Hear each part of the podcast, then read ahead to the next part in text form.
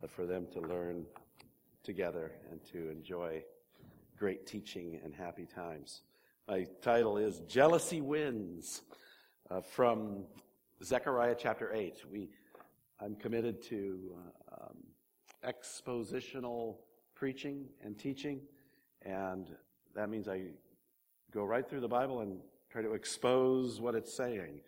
Uh, the method to get there is called exegesis, which is a theological term meaning to bring out what's in the text. Uh, it's, it's, Greek, like exit, exegesis. Um, the opposite is called eisegesis, which is to bring into the text what you want to see there. And that's all, all too common, and we all should be very careful, uh, right, to avoid that. So we're trying to be disciplined. And I work right through the Bible, trying not to uh, edit or skip over parts that are, are fun or difficult. Today's text is a wonderful text. We're kind of biting off a bit. I'm going 1 through 17 uh, of Zechariah chapter 8. Zechariah chapter 8 really introduces topics that will be touched on several other times as we finish the book of Zechariah together. But the title stands Jealousy Wins because it starts out with a big statement about God being jealous. Let me read, I'm going to read the first eight verses and then we'll open with prayer. Zechariah chapter 8.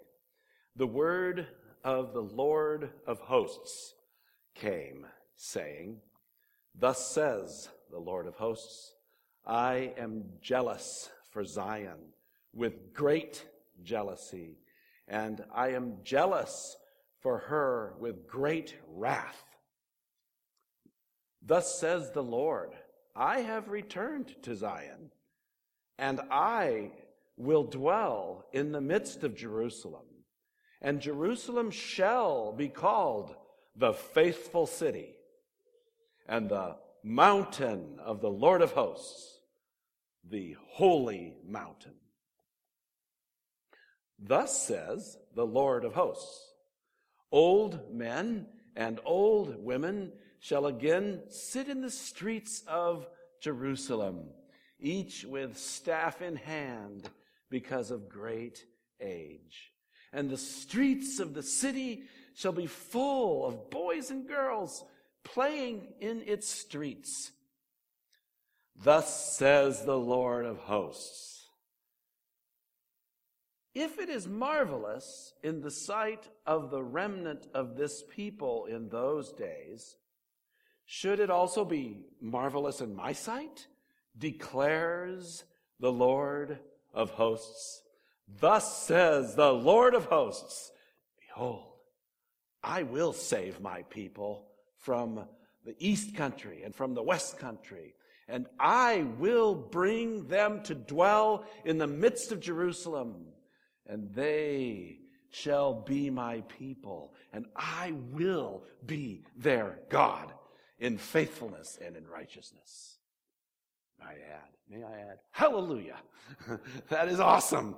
Powerful word of God.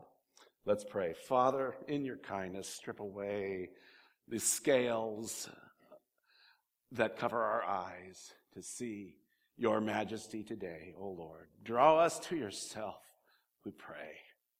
Could we worship you in our hearts and minds could we please know more about you, be drawn to you, no matter where we are in our own spiritual journey? O Lord, in your kindness, draw us to yourself, reveal yourself to us. And uh, thank you. Amen. Okay. So I think it's highly defensible that I said jealousy wins. Uh, God's saying, I am, I'm motivated by jealousy. Now, you know, we, that kind of rubs us a little bit because we're sort of taught that perhaps jealousy is just a bad, evil, destructive uh, emotion. Uh, and here God is, is just throwing it out there, right? Verse 2 has it three times, right? Thus, it's, by the way, the word in the English Bible is 32 times in the Old Testament. Here, right in here, it's three times in one verse, right in our passage, which you know, makes it kind of significant. Thus says the Lord of hosts, I am jealous for Zion with great jealousy, and I am jealous for her with wrath. What does that mean? Well, he, he's not exactly tepid. He's not like lukewarm water here. He is very committed to Zion, uh, very committed to his people, the people he has chosen. Uh, he, he isn't about to let the relationship just go.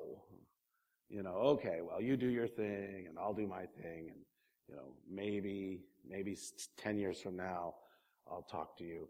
No, he's saying, I'm, I'm zealous about this. I'm really into this. Um, let me just take a minute on this. This is somebody else's artwork.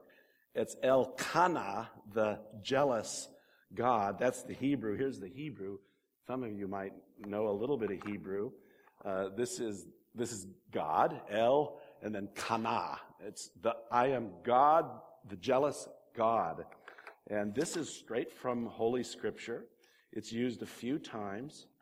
Uh, in, for example, let me get the references here for you. Read a few of these. Uh, in Exodus, right in, right in the Ten Commandments, the famous Ten Commandments, this word.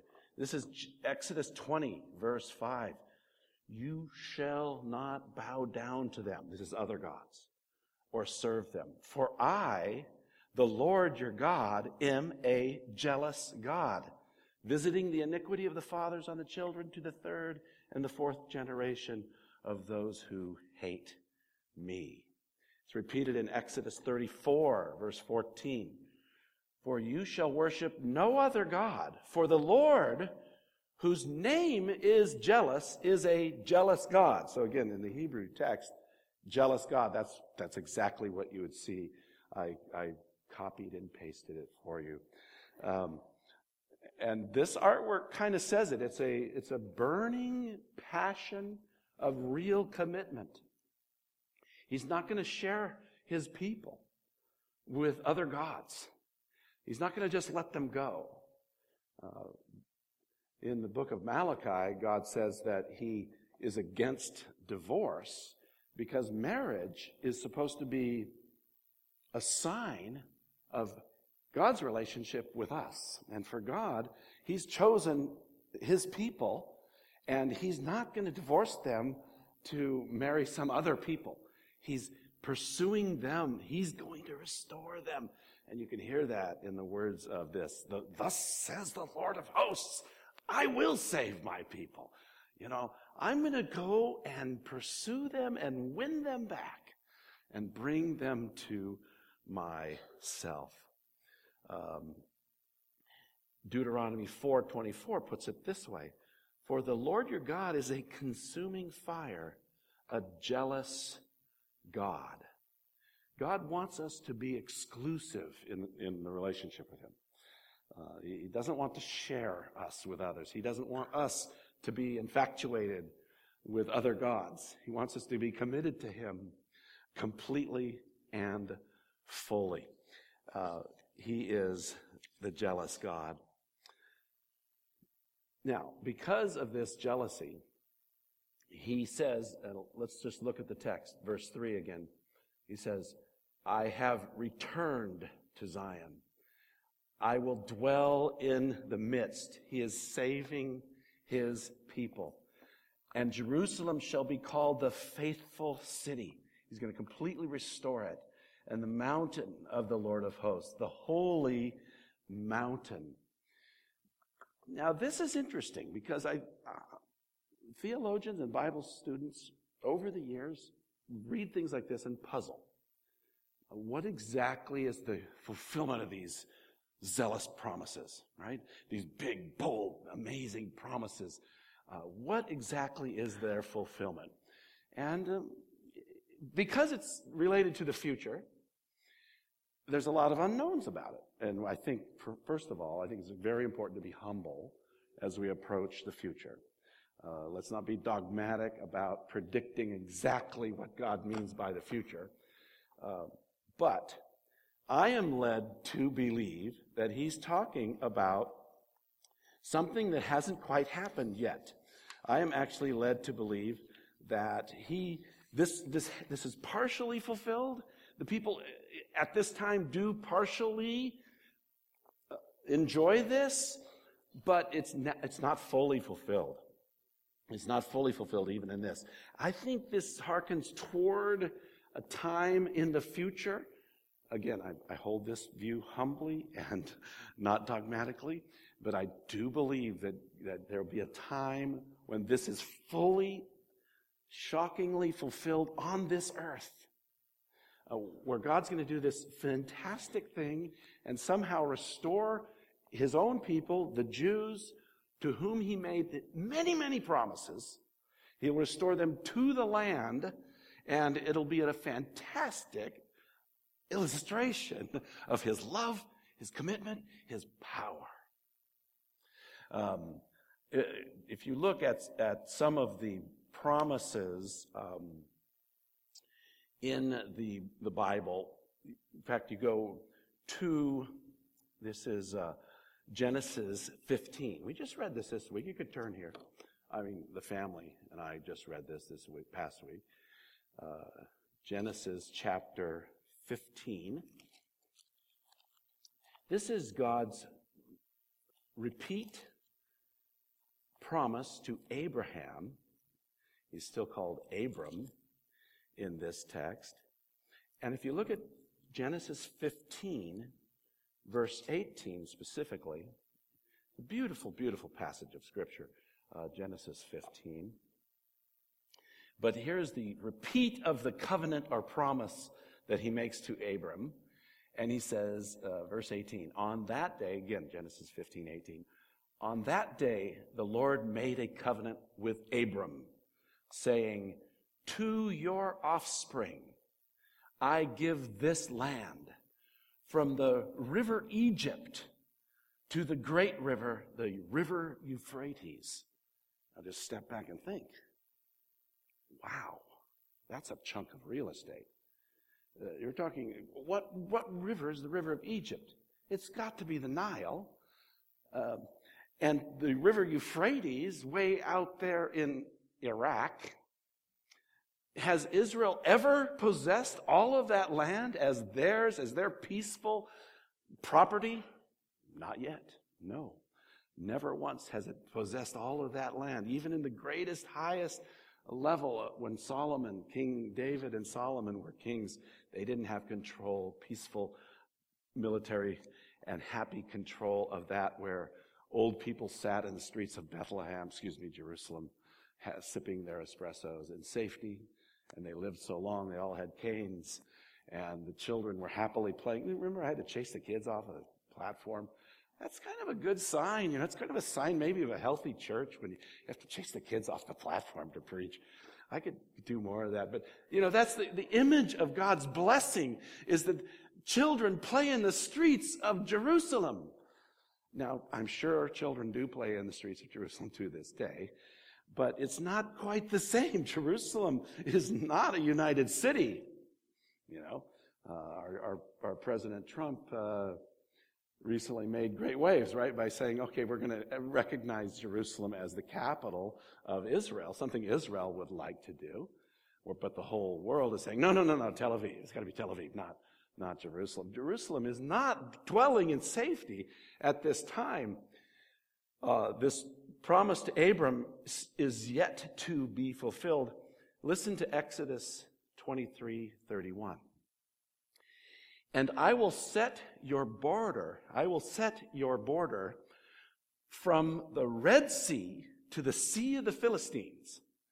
I'm not sure what that is. That's probably the Mediterranean and from the wilderness to the Euphrates. Very similar to the, the same dimensions uh, as the Nile.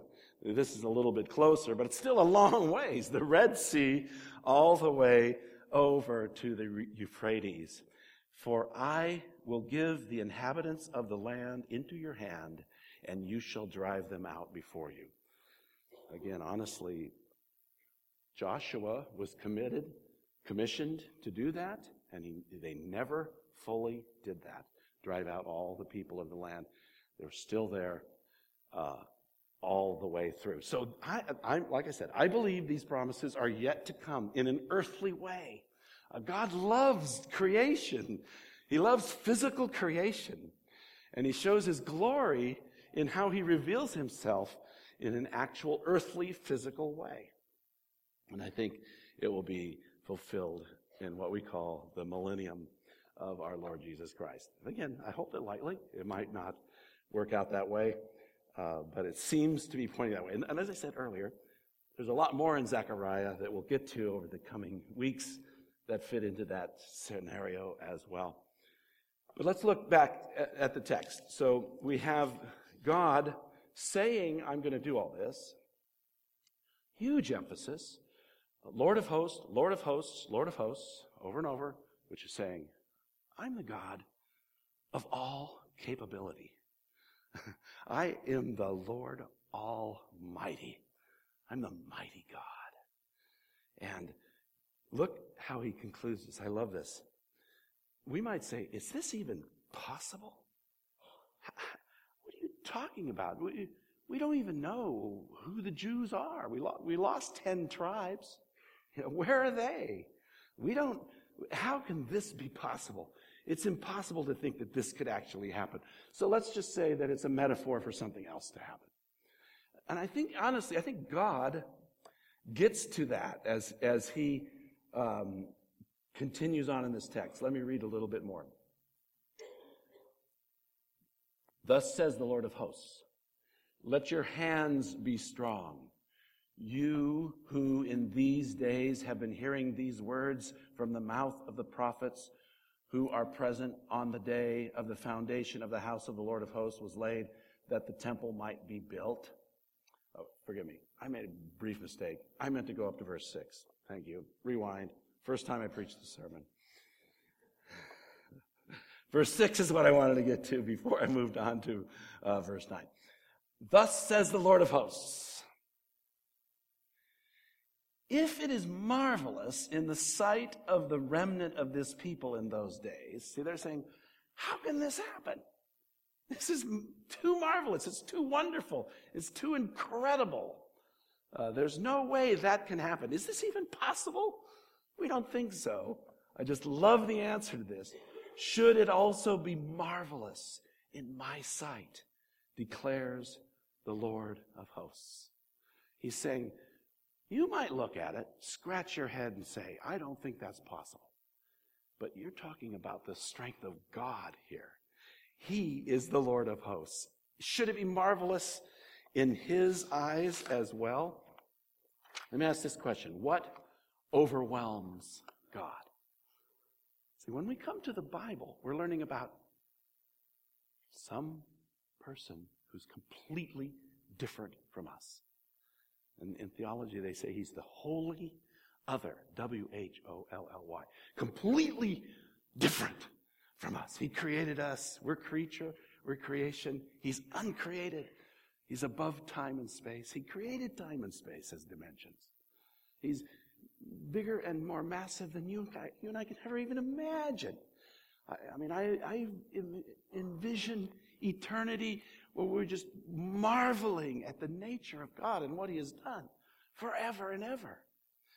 So, what overwhelms God? Is this too hard for God? Is our theological conclusion based on, well, you know, how could that ever happen? That seems ridiculous. Uh, here's a good image of this. What overwhelms God?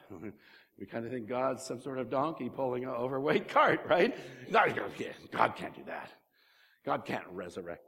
The Bible says that every human being who ever lived will be resurrected. Their body will be resurrected. You know, I ask you, how many molecules of atom are still in one piece? I don't think there's any. I, I, really don't know. I haven't investigated this. Um, but I do believe Adam's body will be raised. And it says that which goes into the ground, that will be raised incorruptible. Well, what overwhelms God? He's shockingly powerful, way beyond our ability to even describe how powerful He is. Nothing overwhelms God. And God's put out billions of illustrations of this. Uh, I love, I love nature. I love thinking about the things around us. Uh, there's this thing called pyriscence. And this happens to be a lodgepole pine cone. The crazy thing about these pine cones is they're, they're filled with a resin and sap all inside of them that does not allow them to open. And in normal day to day life, the lodgepole pine cone doesn't open. It doesn't do its job. But then lo and behold, what happens? A fire sweeps through the forest and the crazy thing opens up and it drops its seeds. And it, the seeds happen to love, and this is marvelous, by the way. The seeds happen to love the charcoal enriched soil, and the lodgepole pines rejuvenate the, the forest. It's fantastic. And, and there's billions of such illustrations that you, you know, evolution always tries to come up with some, you know, these trees are really smart.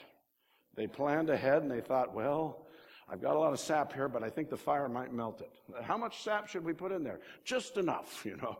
You know, honestly, I, I can't, I can't believe that people think that all of this happens by freakish, unintelligent happenstance. No, it is the, the wisdom and nature of our God. It is marvelous. And, and while we're on marvelous, can I pause for a second and tell you about something else super marvelous? on, on Friday, the Jorgensens had a grandson, your fourth grandchild, I think. And he's also my 14th grandchild. So it's a marvelous thing to, to think that Friday evening at about uh, 8.50 p.m., our daughter, this is her sister, uh, gave birth to a baby. This baby started as this, you know, two cells coming together. And they grew and they became a human being. And there's, there's like a, more than a trillion cells there wrapped up in that blanket. Seriously. We can't even count how many cells. I, am like, you know, like a bunch more trillion than our, our, his name is Finlayf Oak. Isn't that cool? Finlayf Oak Jorgensen. It's, it's marvelous. It, you know, God, please knock the scales from our eyes so that we're, we're blown away by the beauty that's all around us, that's surrounding us. God is infinitely powerful. He deserves our praise and our love. And of course, marvelous is, is the cross of Christ. We should marvel at this. Not only does he create us, and we rebel against him, we're sinners, and we go away, he, he's zealous in his love toward us, and in his jealousy, he pursues us, and, and his wrath is borne by Christ on the cross for us. You know, unbelievable, fantastic. You know, God forbid that we give it a Golf clap. It's very nice. I almost wanted to yell at you folks this morning, but I didn't. Why? I'm sorry. After the song, somebody started clapping, so we. It was very nice. Very nice indeed. Good shot. you know, in all, all, all the circumstances being equal, we should be uh, yelling hallelujah. And, and I know in your heart you are all yelling hallelujah. Uh, it is marvelous so this is my question. Have we lost our marvels? We're filled with marvels. And, uh, you know, I went out to watch the latest Star Wars movie. It's just amazing what they do. Like, I, my son told me that, that the, the, the real bad guy, his name was like Snook or something like that. He's completely computer generated. I said to him, wow, what a makeup job that guy had not even there. the computers are able to make human beings at this time. So I think we kind of lost our marvels. Our, and uh, let me read a few of marvelous, by the way, is one of the words that the Bible loves. And, and it's actually, honestly, if you scratch me deep enough, you'll find out that's why I'm in the ministry. Because I want to, I want to marvel at God. I want to marvel at who he really is. and how powerful and wonderful he really is. Uh, this is First Chronicles 16, 24. Let me read it for you somewhat humorously. You know, quietly suggest his glory among the nations. You know, in a subdued manner. Very polite, not to step on anybody's toe. Mention how marvelous God is. You know, no. That, that, that, no. It says declare his glory among the nations, his marvelous works among all the peoples. Job has some great references to marvelous. This is the same Hebrew word. Uh, it's, it's a lot of times in the Old Testament. Job 5 9 says this Who does great things and unsearchable, marvelous things without number. You know, I, I can't do anything marvelous, hardly, but maybe once in a while I can do something decent, right? But he does marvelous things without number. You can't even number how awesome and amazing he is. And Job repeats that same thing in, in 9, 10, who does great things beyond searching out. And marvelous things beyond number. Here's Psalm 96, verse 3, which is actually a repeat of 1 Chronicles 16, 24. It says, Declare his glory among the nations, his marvelous works among all the peoples. Psalm 98, verse 1. Oh, sing to the Lord a new song, for he has done marvelous things. His right hand and his holy arm have worked salvation for him. Psalm 118, verse 23. This is a good one. This is the Lord's doing. It is marvelous in our eyes. This, this is something God did. it's marvelous in our eyes. You know, it beats something come out of Cupertino. It's better than the Apple iPhone X. of course, it, it, God creates the entire universe. We can't, we don't, we can't number the stars. We think they might be infinite. It is marvelous in our eyes. Psalm 131 verse 1. Oh Lord, I love this one too. This is a great prayer. Psalm 131. Oh Lord, my heart is not lifted up. My eyes are not raised too high. I do not occupy myself with things too great or too marvelous for me. It's just saying, Oh Lord, I, am humbled at your, in your presence. Here's Micah 7:15. As in the days when you came out of the land of Egypt, I will show them marvelous things. So let's get back some of our marvels. Let's, let's, let's motivate ourselves with how great God is and how amazing he is. Beloved, ones who are agapetas, those who are loved. You loved ones. If God so loved us, we also ought to love one another. For love, we love because he first loved us. Now, I want to think about, uh, there's a lot of things to think about, and this is sort of, uh, I can't think about all of them, right? One message. But let me read the rest of the text as I started to earlier. Verse 9. Thus says the Lord of hosts. Let your hands be strong. You know, based on this revelation of who I am and that my jealousy motivates me to save my people to the extent of the cross, I save my people. Therefore, you be strong. Let your hands be strong. You who in these days have been hearing the words from the mouth of the prophets who were present on the day that the foundation of the house of the Lord of hosts was laid, that the temple might be built. That's a lot in that sentence. He's saying, he's talking to the people in the day of Zechariah, saying they had been hearing the prophets, Haggai and Zechariah, and he's saying, Be strong. You listen to the word of God. Now trust the word of God.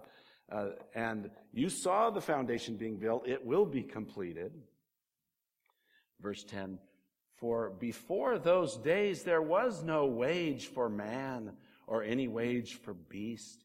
neither was there any safety from the foe for him who went out or came in, for I set every man against his neighbor. There was no economic stability. God Himself, the sovereign God, broke apart the economic stability. He said, I set every man against his neighbor.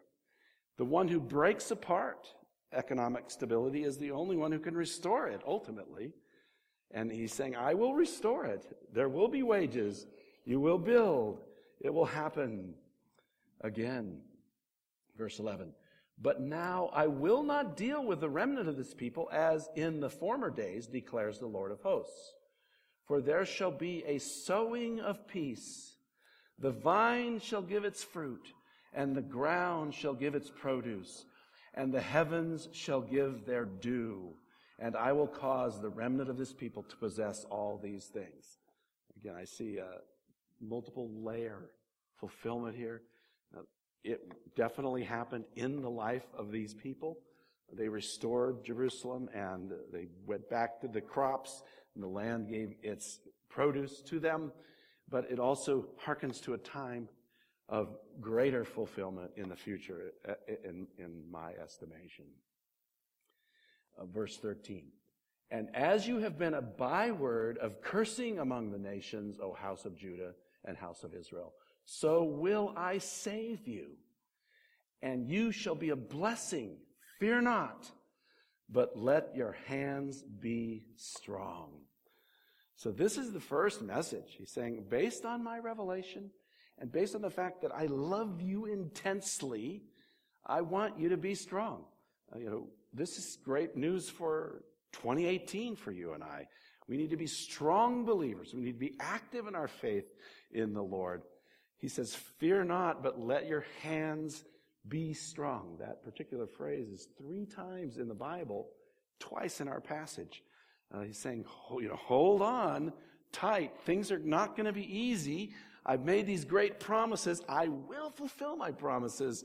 But in the time being, you keep strong in your faith and you keep trusting the Word of God through this time. Uh, Colby and I lost my slides. You, you keep trusting in the Lord during this time. Uh, I'm going to restore you. Verse 14 now. For thus says the Lord of hosts. Look, look at this. He says, well, why do bad things happen to the people of Israel? Why do bad things happen to anybody? What does the Bible say about that? Does it say that God's out of control and these bad things happen because God isn't adequate enough to stop them? Uh, no, that's not the nature of God. God is the sovereign God over everything, and He works all things after the counsel of His own will. Uh, that doesn't say it's easy or wonderful or pleasant, but it does say that He's in control and He will solve the problem uh, also later on. The one who causes the economic collapse is the only one who can restore the economy, as I mentioned back up in verse 10. The same is true in the bigger picture. Uh, look, look what this word of God says. He says, As I purposed to bring disaster to you when your fathers provoked me to wrath. Now, why did they go off to Babylon in captivity? Why did the Babylonians come and smash the holy temple that was built by Solomon, one of the, probably the, arguably the most beautiful building ever built by human beings? Now, why did that happen? Does it prove God's out of control. Oh, God's going, oh, oh, I suffer with you. I, I'm over here and I wish I could stop it, but I just have to let people do what they want to do because they have free will and I can't stop their free will. Okay, a lot of that kind of stuff goes on out there in the Christian world, but it's not biblical. And praise God, it's not the God of the Bible. The God of the Bible is the one who's, he's actually in control, even when it seems chaotic. Because he says, I, look at it. This is the word of God. This is the God we marvel at. I purposed, I purposed to bring disaster to you when your fathers provoked me to wrath. I don't say that in a joyful, gleeful way. I'm like, ha ha ha, look at this. I'm just saying, this is the God of the Bible. And we have to get our theology straight from the Word of God. You hear far too many people with weak hands. Far too many Bible teachers with weak hands. They can't, they can't grasp true biblical theology, so they drop it and they let it go and say, no, we don't really believe that. Uh, and, and I'm just saying, please, let's let God define himself. But it doesn't end there, does it? Thank God. He says, I did not relent, says the Lord of hosts. So again have I purposed in these days to bring good to Jerusalem and to the house of Judah. Fear not. Fear not. I will bring salvation. And here's the way the whole big scenario has played out through all generations. I can't say that I know it all, but God created man, and man rebelled against God. He sinned, and God cursed the whole earth and man with man will die, will be separated from God forever because of that. And God's curse is what causes all disease, uh, all death, and eternal separation from God in hell is caused by God's wrath on our sin. But at the same time, this God who creates the problem as a result of our sin, he fixes the problem. He's the only one who can fix it. And he says, I purposed in those days to bring good to Jerusalem and to the house of Judah. So therefore, we have faith in God. Verse 16. Now, this is ex- extremely practical. Based on this theology that is taught in Zechariah 8, based on this theology, what should we do? These are the things you shall do. And I have a slide for this that closes this off. These are the things you shall do. Speak the truth to one another.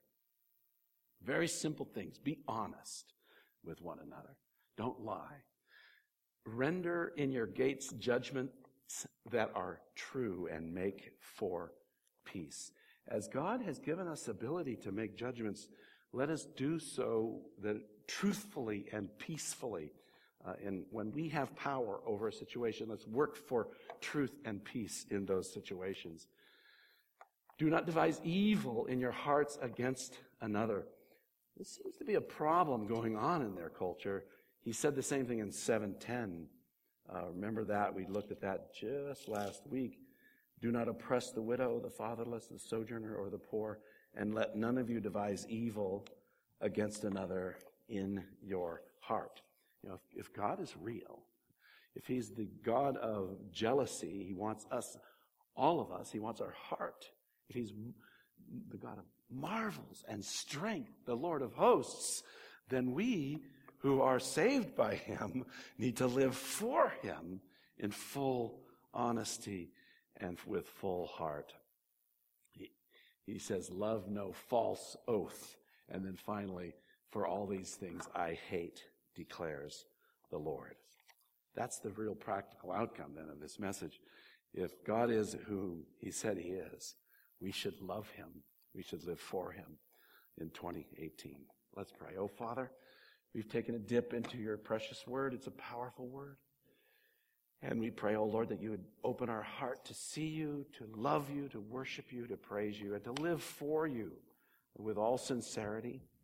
Um, dear Lord, uh, open our heart and eyes to see you today. In Jesus' name, amen.